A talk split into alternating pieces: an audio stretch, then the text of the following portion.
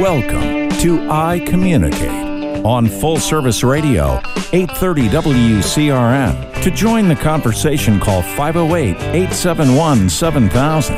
Now, here's your host, Mark Altman. Hello, everybody. Welcome back to the Mindset Go radio show, I Communicate. And uh, really excited to be back here in studio and with my good buddy Ted. Ted, Good great to see you, man. Yeah, it's great to see you, man. So, you know, Ted, uh, we're always asking each other these days how we're doing. And, you know, the, the, the word of the day, really, to me, or the words of the day are change management because I think we're Yeah. constantly in motion of change. Doesn't it feel like that? Absolutely. I sent an email this morning that said, "Yeah, I know change is the only thing that doesn't change." That's great. That's great. Oh, goodness. It's the only thing you can guarantee. So, you know, I was thinking today, um, something's really been bothering me, and I decided to do the show about it today. And it's this word that I feel like we casually throw around, it's leadership. And, you know, we, we give people the title of leaders. And frankly, what what really frustrates me is when you're growing up and you're going through school, the only way you're considered a leader is if you get the title of captain of a sports team or you know president of the National Honor Society or some specific title is what means leadership when you grow up. And I don't think people really understand what are the competencies and skills that you need to be a leader. If you got the title, you're a leader. Did did you reach into my personal head stash bag today? I did not. Because you're pushing one of my major buttons here. How come? Well, years ago, when I was a young person, to become a leader or a symbolic person that others looked to, you had to have had some achievement in your background. Some, like being the captain of the football team or the baseball or basketball or having achieved that home run and everybody looks to you for leadership in the game or you stood up to authority and made a change in our civil rights. These were leaders. These were people that first achieved something, then became a leader. Somewhere, I think in the late 70s, early 80s, people started to think that if you declare yourself as symbolic, then you will become a leader without having achieved anything.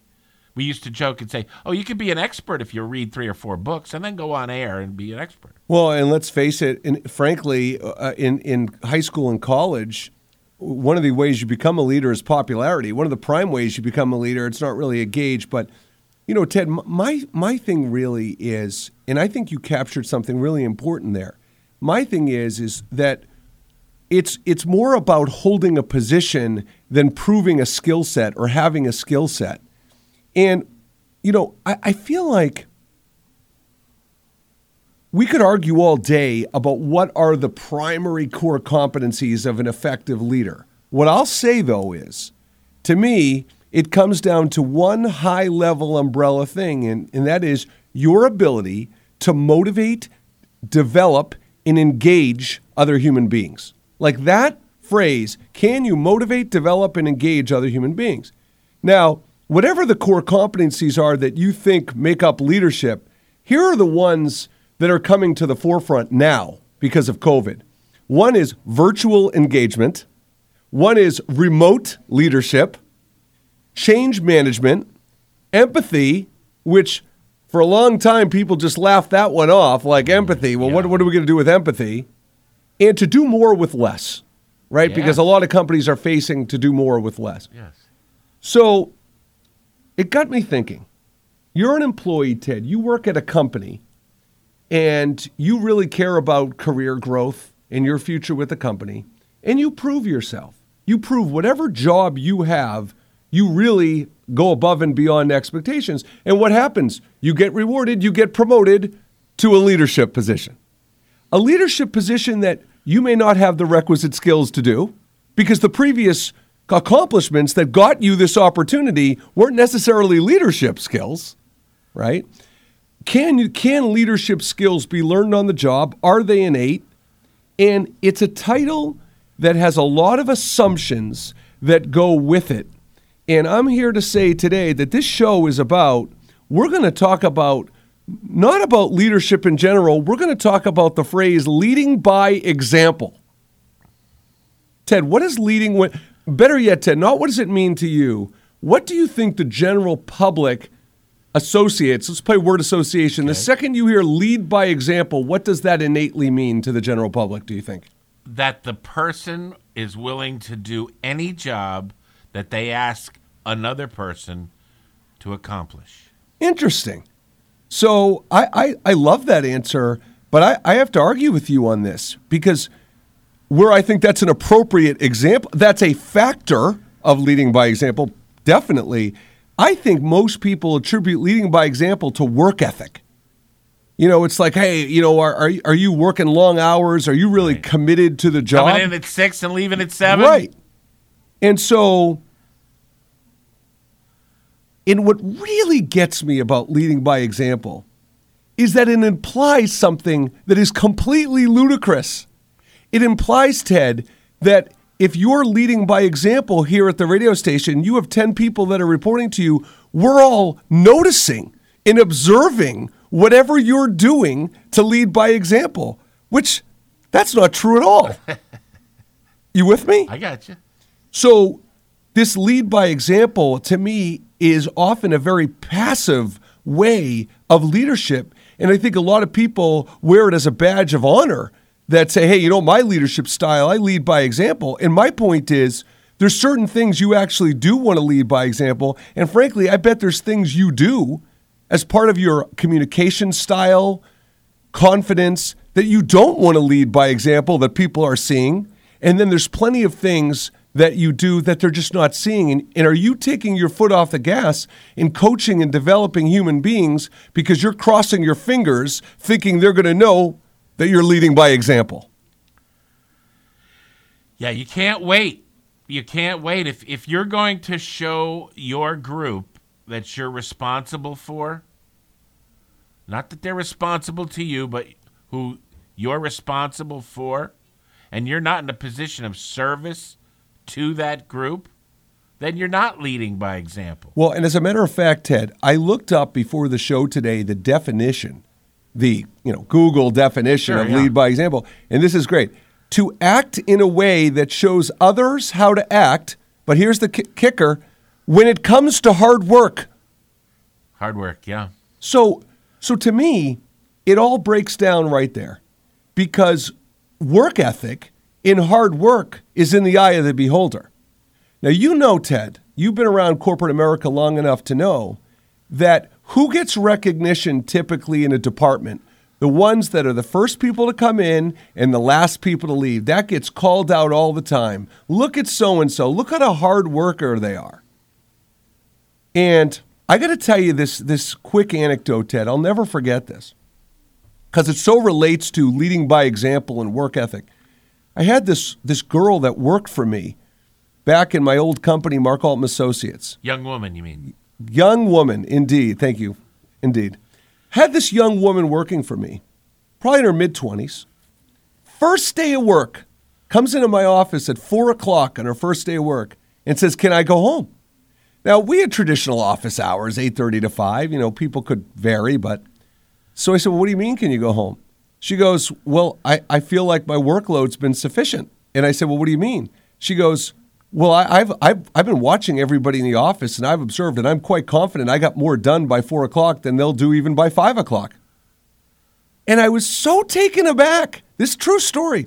I was so taken aback, and half of me was saying, Who the heck are you on your first day of work to do this? The other half of me was saying, Man, maybe I'm missing something. Good for you, yeah, Right? right. You know, like, wow. That's, that's- but it really speaks to the point because when it comes to work ethic, we often equate work ethic to quantity of work as opposed to quality of work.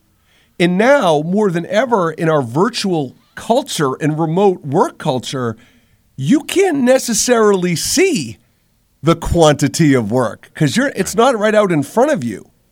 And so when I think of lead by example, if you're the kind of leader that leads by work ethic, by putting in an amount of hours and a commitment, yeah, I guess that's good. Although there's plenty of people, including me, who would argue um, work life balance and stress and ability to really do your best in the workplace could actually be adversely is Well, well, you're talking affected. about productivity and the way to measure productivity against uh, the cultural appearance. That's right.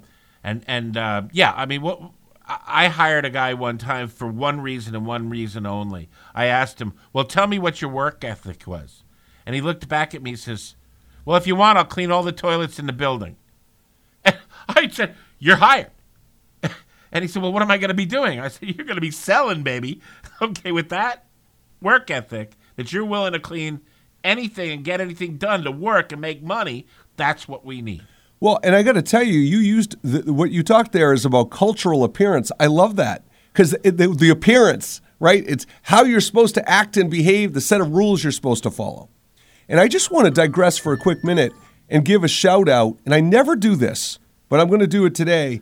I need to give a shout out to Best Buy. And here's why I'm doing it. My son, my oldest son, works at Best Buy. He's 25 and he um, you know obviously everything they're not an essential store best buy has not laid off at least in the in the branch he's working in i can't speak to the rest of the country Right. but where he is not only have they not laid off anybody but they are actually bringing them in and in the time they're paying them they're paying them to learn other skills and train in other core competencies they're having them do some cleaning and stuff that's not fun but they're still paying the people and giving them the opportunity to work so I was pretty impressed because I thought for sure my son's job was a sales job there, and I thought for sure he would be under the category of someone who would be laid off. So just a quick shout out to Best Buy on that. That's a great, great piece of news. Yeah. So in any event, in any event, so when we come back from our neck from our first break, he, this is what I want you to think about, right? I want you to think about what are typically associated, the qualities and characteristics that are typically associated with leading by example. We're going to get into those qualities, what's why there, I can poke holes in some of those qualities, and the qualities we really should be looking at when leading by example. This is Mark Altman for I Communicate. We'll be back after the break.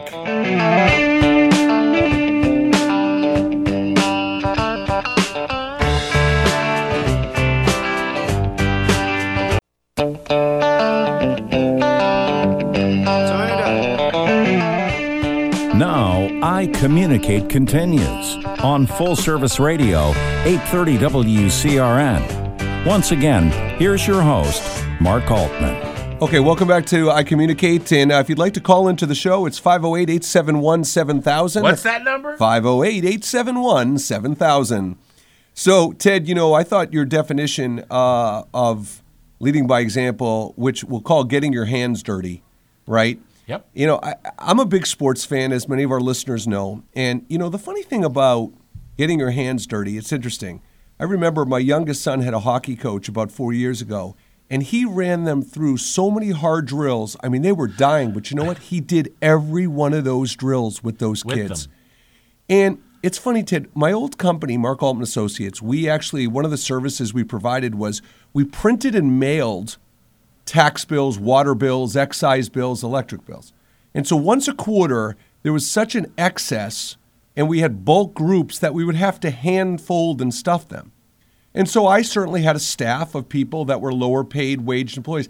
I went down there at least for about 20 to 30 minutes every day and folded and stuffed some of those bills with them. And I know they always appreciate it and I know they're grateful.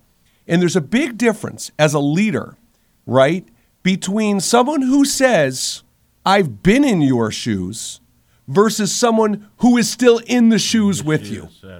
And there's a lot of leaders out there who did play every role in the company on their way up, but they've really distanced themselves Right. and aren't doing those kinds of things. And I think they've lost their ability to relate and empathize with the people they're leading.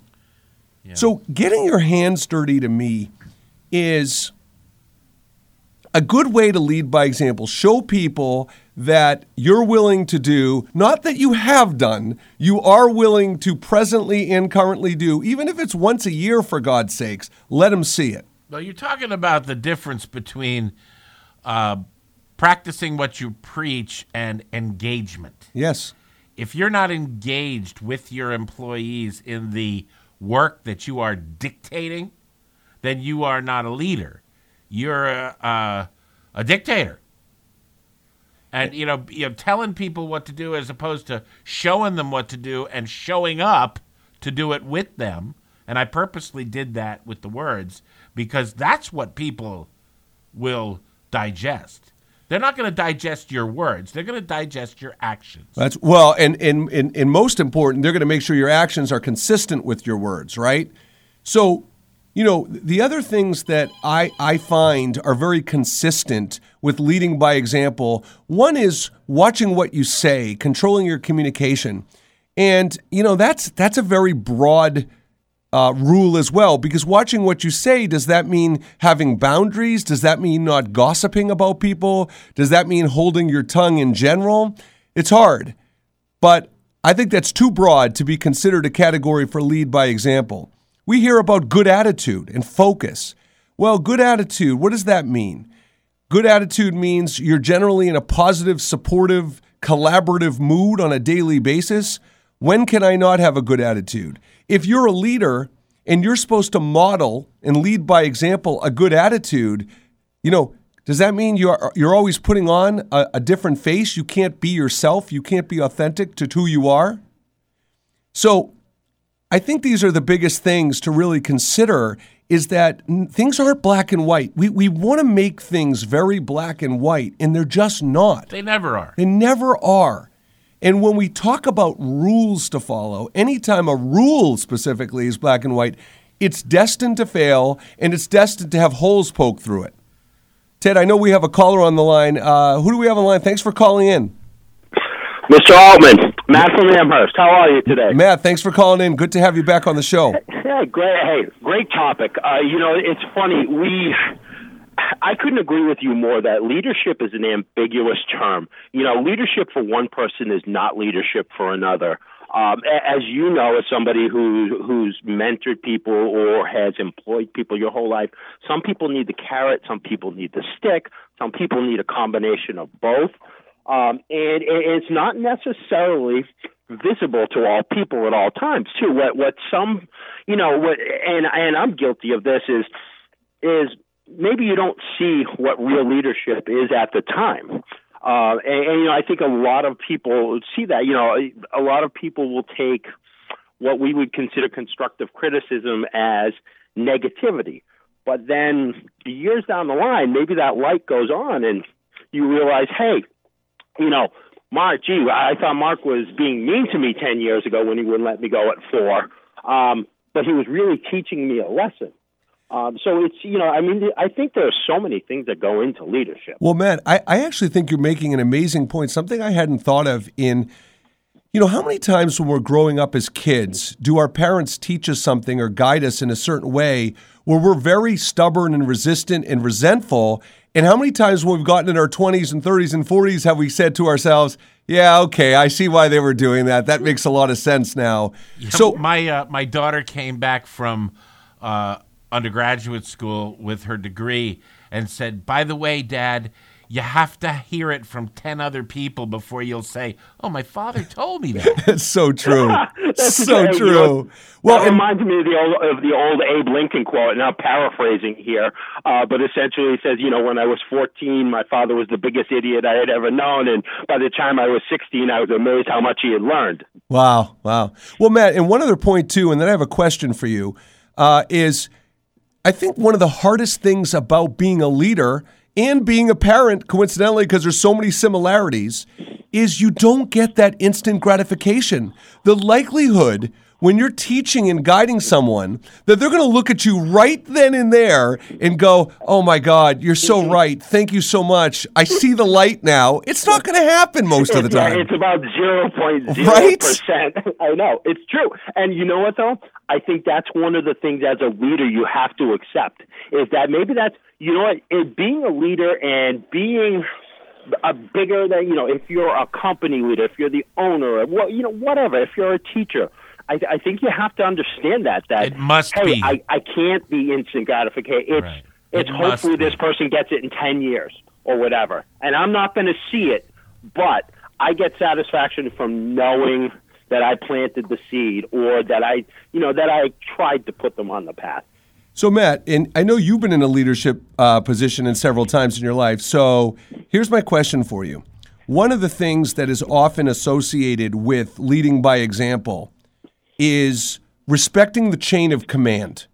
Mm-hmm. And so that's a very polarizing statement for me because, again, there's so much ambiguity to that statement. What does that mean to you in a company culture? If you're a leader and one of your team members came up to you and said, Pat, Matt, what do you mean by respect chain of command? Mm-hmm. How would you respond to that? Well, boy, you know that's a lo- boy. That is a loaded gun, especially these days. You know, with you know the first thing that comes to mind is that is that Navy cap uh, admiral or whoever who was released. You know, there. I think it's one of those things that, you know, much like life, there's no absolutes. Um, there is a reason for a chain of command. Um, and, and I think it's very valuable in some way. It's if you have a problem, you bring it to your superior, and then he brings it to his or hers, and ups up the ladder. Uh, and that has that does have value in one that for the most part, you have to assume that people who are being put in these leadership positions are being put there for a reason. Now, that's not an absolute. The, you know, the world's not perfect. There are some people in leadership positions that probably shouldn't be there. Um, but you have to expect, for the most part, that there's a reason that they're higher up the rung than you are at that moment. But, but Matt, Uh, go ahead, keep going. Uh, but I was going to say, so not only do you get more, and this is looking best case scenario, Mark. Not, you know, this isn't an absolute, but but what you hope is that hey, you bring it to your superior, and hey, maybe they have a little ex- more experience, or they know something that you don't know, and it goes further up. Not only that, it, it improves communication, so everybody's on the same page, uh, and that and that's the that's the hope of it. Now, it doesn't necessarily always work out that way, but but I think that's the reason why you want it is that okay, we all that way we're all on the same page and we're all working towards the same goal. So, so Matt, here, here's the flaw in the respect the chain of command rule. Okay, and th- there's a gaping hole the size of last year's Falcons and Panthers defense. Okay, the hole is that the leader has a responsibility when you follow the chain of command. So if if Ted's my boss and I'm following the chain of command and I have a, a complaint or a concern or something I want to share, the leader now has a responsibility to do something with that information. They don't have to agree with you, you know, but they're, they're, mm-hmm. they should follow up with you. They should take it to their boss, whatever. And, and what I'm finding in the workplace, Matt, is one of the biggest complaints I get from people I work with at different companies is the leaders don't follow through. And that when employees do follow that chain of command, the leaders aren't doing their job. And that's why I think the chain of command becomes a big problem. Or or they just bury it if they don't like it. That's right. Um, or they get jealous. They don't want you know they don't want an idea coming because they're afraid it'll make them look bad. That's It's, right. You know, hey, it's got to be my idea, not your idea. And, Mark, you're 100 percent right. I, I, I agree. When I, you know when I say those things about change, I'm talking the ideal. You know, that's the plan behind it. That's why you want. It. But but much like life, you know, the problem is, is we're dealing with people and egos and frailties and all those things, and- and it doesn't necessarily work out that way. Agreed. Um, you know, I mean, ideally, that's what you would like. You want everybody on the same page. And hey, if Mark, you have a great idea, you bring it to Ted. Ted says, hey, you know what, Mark? I think that's a great idea. Let's go see, you know, Paul. And you know, Paul's my boss. It, you know, but unfortunately, you know, hey, maybe Ted's having a bad day, or, or Ted thinks that's a stupid idea, uh, and just you know puts it in the top drawer for for some time next week. So, and oh- yeah, that So, Matt, sorry, we have to go to break. Thank you again so much for the call. Love, love having you on the show. And uh, this is Mindset Go radio show. I communicate. We'll be back after the break.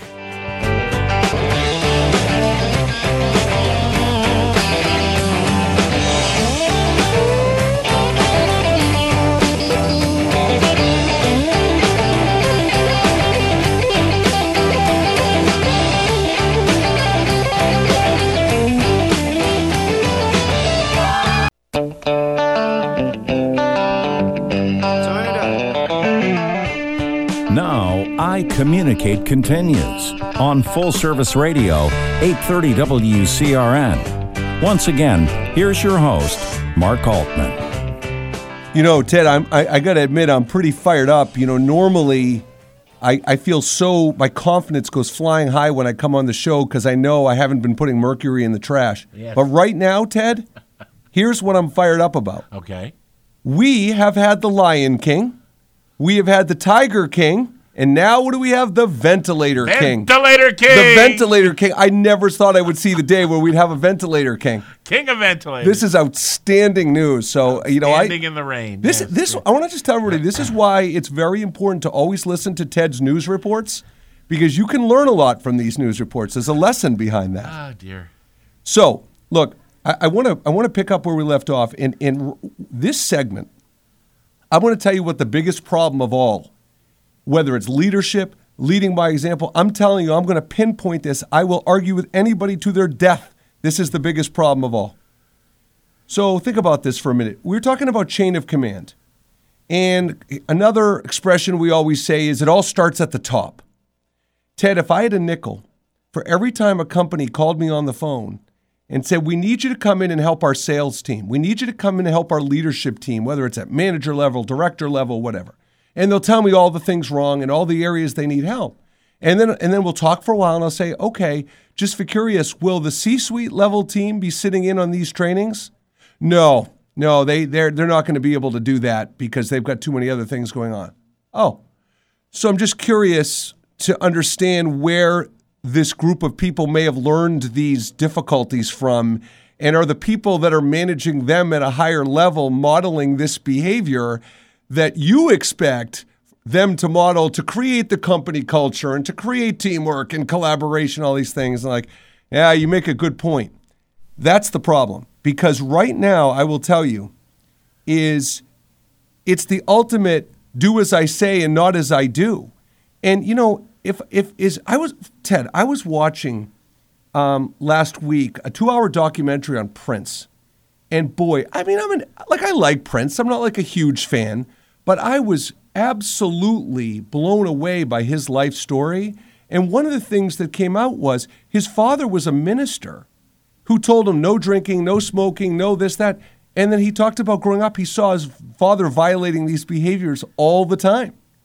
So the real problem is if you are a, a C suite level executive and you are asking the people below you to lead, whether it's by example, however you're asking them to lead, and you're not making sure you're practicing that at your level, realize this.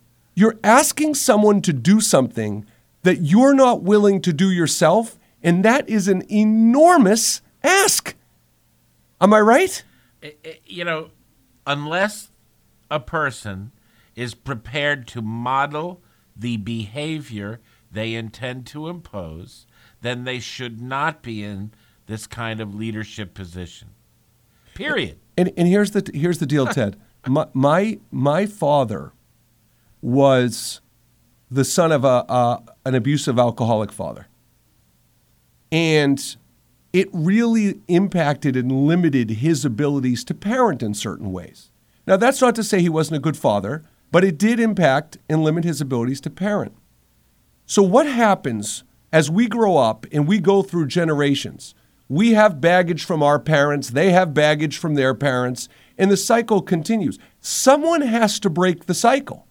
At some point, if your mom or dad didn't do something that you think should have been done, you have to stand up and go, all right, well, that's not how I was taught, but I'm going to do it differently.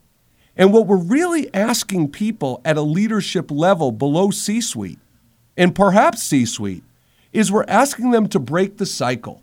We're asking them to reprogram and say, look, the bigger picture is don't do as I say and do as I do. And in that case, we don't want to lead by example, right? So this is what I'm talking about. In this case, leading by example is terrible.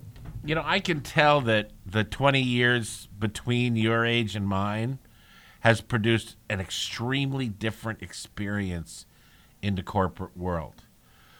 Uh, let me just point out that 20 Please. years ago, if I had walked in after being requested to counsel other than C suite personnel and addressed the problem in that way, I would not be invited back. 20 years later, they said, well, maybe we should think about this. There, may be something to what he's saying.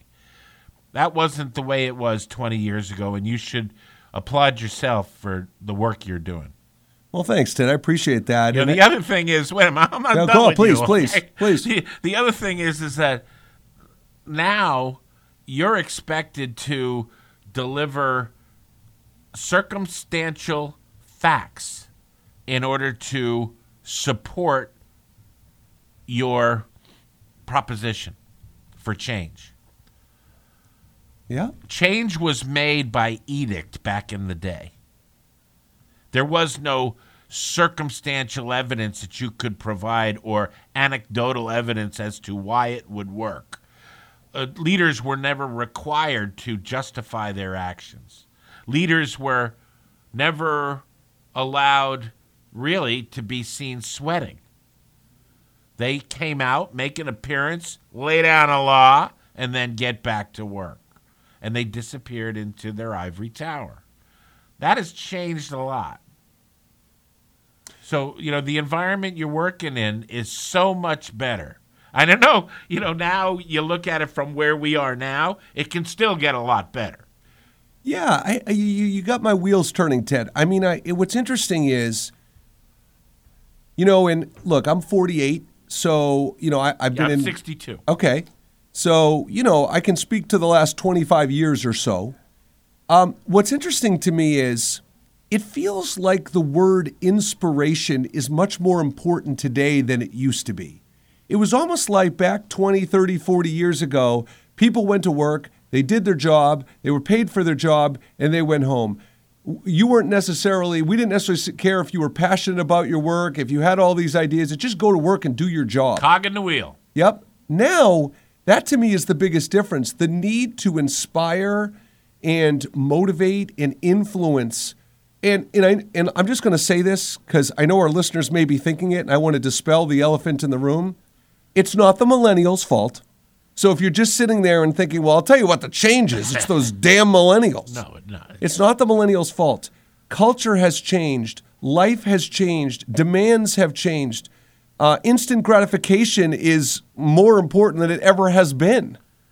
So I, I think you're right, and I think it's it's just so difficult to me in life for someone to tell you this is how you need to do this if they're not doing it themselves. It's such a big You're ask. absolutely right. And that's what made, even back then, 25 years ago, what made a genuine leader was someone who was in the trenches every day.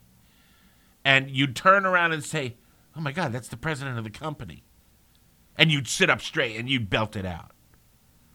But Yeah. he was on the phone or she was on the phone dialing with you, talking to the customers in front of the uh, in, in front of the staff. Well, and, and Ted, you know how you know what the anal- analogous thing is to that because I, I love that is now we're trying to get C-suite people to come down from their perches and just interact with the lower levels. So before it was in the trenches, do the work. Now we're happy if they're just coming down and acknowledging them and connecting with them. If that's that's the drop. Yeah, it, it it's a disconnect, unfortunately, and I think it's cost us. It's cost us in the way that the new generation, that older people call, the millennials, you know, they blame somebody. It's because of this culture shift, the expectation of your c- cultural position, and whether you're a cog or a leader or you're considered a potential, you know, hottentot, whatever it is, you know, people are not willing to just be the cog in the wheel. No, that's that's the difference. It's it's being a cog in the wheel and being and and, and, and feeling like it's not settling, right, Ted? Right. So let's talk about from a from a simple term. You know what are we hear the words engaging and empowering, right?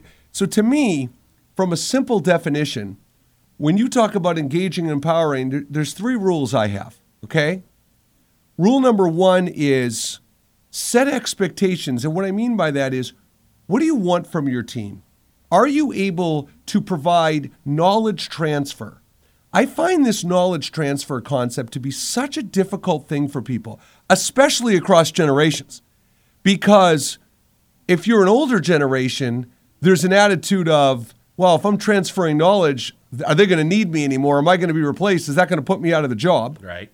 And if you're a younger generation, you feel like, well, there's probably a better way to do that. And what do they know? And how can they really help me? Right. They, they have no idea. So, but as a leader, when you talk about leading by example, being clear in what your expectations are for your team, communicating and getting that buy in, it's looking in the mirror and tell, we talk about this on the show all the time. At a high level, it's emotional intelligence. At a low level, it's self awareness, damn it. You know, can you be self aware of the examples that you're setting that aren't being followed? Can you be self aware of the examples that you're setting that aren't the right examples? And can you be aware of the examples you're setting that are being followed by some and not enough others? And Ted, I ask this question when I work with schools and I do professional development for teachers the million dollar question. You're teaching a class of 25 people. How many of those kids have to look disengaged or disinterested before you would modify what you're doing? Mm. I ask that question all the time. I get a million different answers, but I will say this. The best answer I've got so far, and I'm not saying it's the right answer, but it's in my mind it's the best one, is the, the guy says, I look at all the quadrants of the room, left, middle, right. And if there's someone from each quadrant that looks disengaged, that tells me I need to modify what I'm doing. Okay. It's something. Well, I, I, uh, from the old school point of view, there used to be this game called telephone. Yes. And, you know, I would be asked by a CEO, Ted, come in. I got a problem in the company. There's this rumor mill, and people don't seem to be communicating. It's all disjuncted. And I said, Well, have you ever played the game of telephone? And they'd say, Well, yeah, we did that back in camp. And I said, I want you to try that with your company. I want you to formulate a statement. I want you to say it to one person. And when it comes back to you, I want to know if you think it's the same message. And there, you will know immediately what your company culture problem is. Yeah. And it still works, by the way. Well, and, and I think there's a, there's an attitude sometimes of leadership, and we're going to talk about this burden heading into our final segment. But there is an attitude that if the, if you're managing a team of ten and seven of the ten get it, then I don't have time to help the other three because the majority get it. So I'm, this is Mark Altman for I Communicate, and we'll be back for our final segment after the break.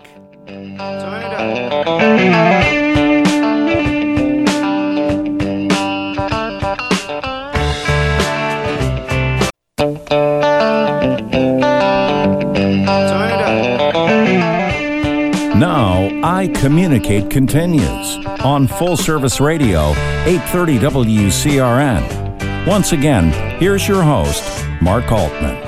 Welcome back to the show, and uh, you know, I just, you know, I get, I get a lot of emails and questions, so I just want to let everybody know a few things before we wrap up here today. Number one, mailbag.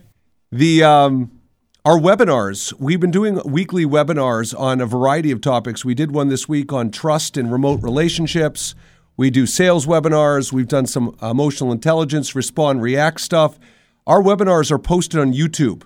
So if you want to catch any of our webinars, and sometimes we post them on social media. The radio show uh, we upload to Apple, Spotify, and SoundCloud to listen to. If anybody wants to listen to replays of the radio show, Mark cannot hide.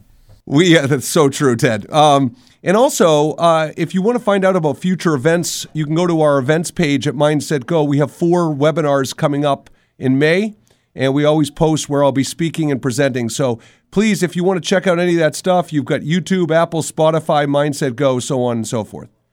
So look, the burden of being a leader. You know, at some point, you got to step up and stop complaining. You know, it's not easy. No one, no one is not going to empathize with the difficulty and the responsibility that goes with being a true leader, whatever that means.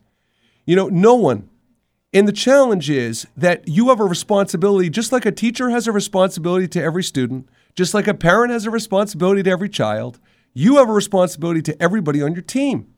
And it is a burden. There's no running from it. And you have to accept delayed gratification. You ha- that's Ted, that's so critical. You have to accept delayed gratification. And look, sales, you know, sales is all about accepting delayed gratification. It could go on, it's getting no gratification at many times, but it's delayed gratification. So the question is, how do you know if you're doing your job as a leader? Well, we can use KPIs and we can use goals and we can use metrics. Those are certain standards. And by the way, I'm not going to get too deep into this today, but I rail against exclusively using those as measuring sticks because it turns people into robots. Yeah, and they can also uh, be indices that you can manipulate. That's right. Totally. So, how do you know it's working? And I'm going to tell you the one of the most critical elements of being effective in communicating is teach others how to do it and why they need to do it. Now that might seem obvious, but you know, one of the big things you hear about leadership is micromanaging. And I'm going to tell you, Ted, I, I have discovered in the last couple of months, I've really discovered one of the biggest challenges for leaders when it comes to communicating, and that is many leaders can't discern between micromanaging and setting expectations. That's not how I told you to do it. Right? And so it's the same It's- as assertive yeah, and it's- aggressive. It's it's really something. So, you know, when you're teaching someone how to do something and you're telling them how you want them to do it, your way, I'm going to say it. I'm just going to deal with it. Your way. You're telling them how you want them to do it your way. And people have so much baggage. Like I talk to so many leaders who say, Well, I don't want them to think I'm micromanaging. And I said, There's a simple solution to this.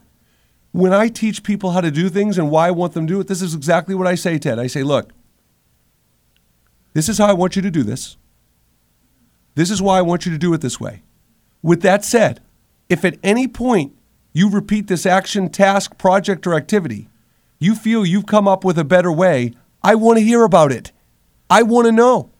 You can have your cake and eat it too. You can be very direct and assertive and set expectations so there's no ambiguity. And you can also empower people if they have innovative ideas or better solutions to speak up when they do. It's not an and or. Yeah, at a, at a radio station like this one, procedure and process is extremely important. And whenever I train somebody here, I I say to them every word you just used, but I add something at the end. Yes, if you have a great idea, please bring it to us. But until we tell you to change the process, do it the That's way how you're doing it. you. That's how you're doing it. And so, Ted, when, when you know when we talk about leading by example and modeling by modeling behavior, here's the problem. We'll go with just back to where we started today. Work ethic. It's most attributed to work ethic. So, if you're a leader and you're the first person in, the last one to lead, to leave, and oh, that was a Freudian slip. great. That was a Uh, we can use that one. Wow, later. right? And I'll, so- I'll edit the tape. So if you're the first one in, last one to leave, and then half of your staff are clock punchers based on the. So I guess you're not leading by example then, because half your staff is clock punchers. So what you're doing, I guess, isn't working. Is that, is that the message? You know, I, I don't think that's the message. I think the message is that you have to be self aware as a leader of the behaviors you exhibit and model and demonstrate every single day. You have to be aware of the ones that you think could det- be detrimental to individuals or your team as a whole. You've got to be aware of the ones that are having an impact and pay attention to those and continue those. You've got to be aware of when you need to adapt your behavior because let's face it, we always, as a leader, as a parent, you always have to stay one step ahead. So there are times when you need to adapt. And then you have to be aware of the ones that you know not only that you need to change, but the ones that you don't necessarily have the core competencies or skills to deliver. That's self awareness. Being able to identify, you know what, I know I am not doing this, and frankly, I'm not sure how, and the way I, or I've never been trained how, and then you got to go get help, and then you got to go get a coach, and then you got to, or go get a mentor, or then get some training. And I got to tell you, Ted, I am getting more inquiries right now for coaching and training, and I'm shocked. But what I'm realizing is people are looking at this COVID crisis with a lot of downtime that a lot of industries are having as a time to build up their skills and learn. And so, look, I, I spent, honestly, Ted, if I had to figure out how much time this took me, I spent probably about two weeks creating homegrown assessments on communication skills, assertiveness, emotional intelligence, leadership competencies, sales competencies. That I created these assessments, and I did this because I was never a fan of the assessment that rated you based on a certain point total. Oh, you're 15 to 20, you're smart. 10 to 15, you're kind of smart. 5 to 10, you're stupid. I never liked that. So I created these assessments to identify gaps in your skills and your knowledge and leadership competencies. Reach out to me. I can give you one of these assessments to understand where you would need coaching and where you need help. Attend my webinars. The webinars I'm doing right now are free. Inquire about doing some virtual training for you and your team or your company. It's time to advocate for yourself because if you don't, no one else will. And we all really need to do our best. There's, a, there's, an, there's an acronym that really speaks to who I am as, as a teacher, and that's it's pronounced CANEI. It's spelled C A N E I, and it stands for continuous and never ending improvement. And that's, that's how I live my life as a father, as a brother, as a coach, as a trainer, as a friend, and a colleague. And that's what we need to do. And I have to tell you, we've spent so much time today about a final thought is we spent so much time talking about leading by example, which implies managing down. But guess what? Leading by example is managing sideways and up also. Next week, when we come back, we're going to continue this discussion and we're going to talk about other elements that are important leading by example, also, though, for sideways and up. So, thank you for joining us for another edition of I Communicate. Please follow us on social media to reach out to me personally, 978 206 1535. You can email us at info at mindsetgo.com. Have a wonderful, safe week with your friends, family, and company. And we'll look forward to seeing you next Thursday or talking to you next Thursday. Ted, thank you so much for everything as always. Thank you, brother. I'm Mark Altman, signing off.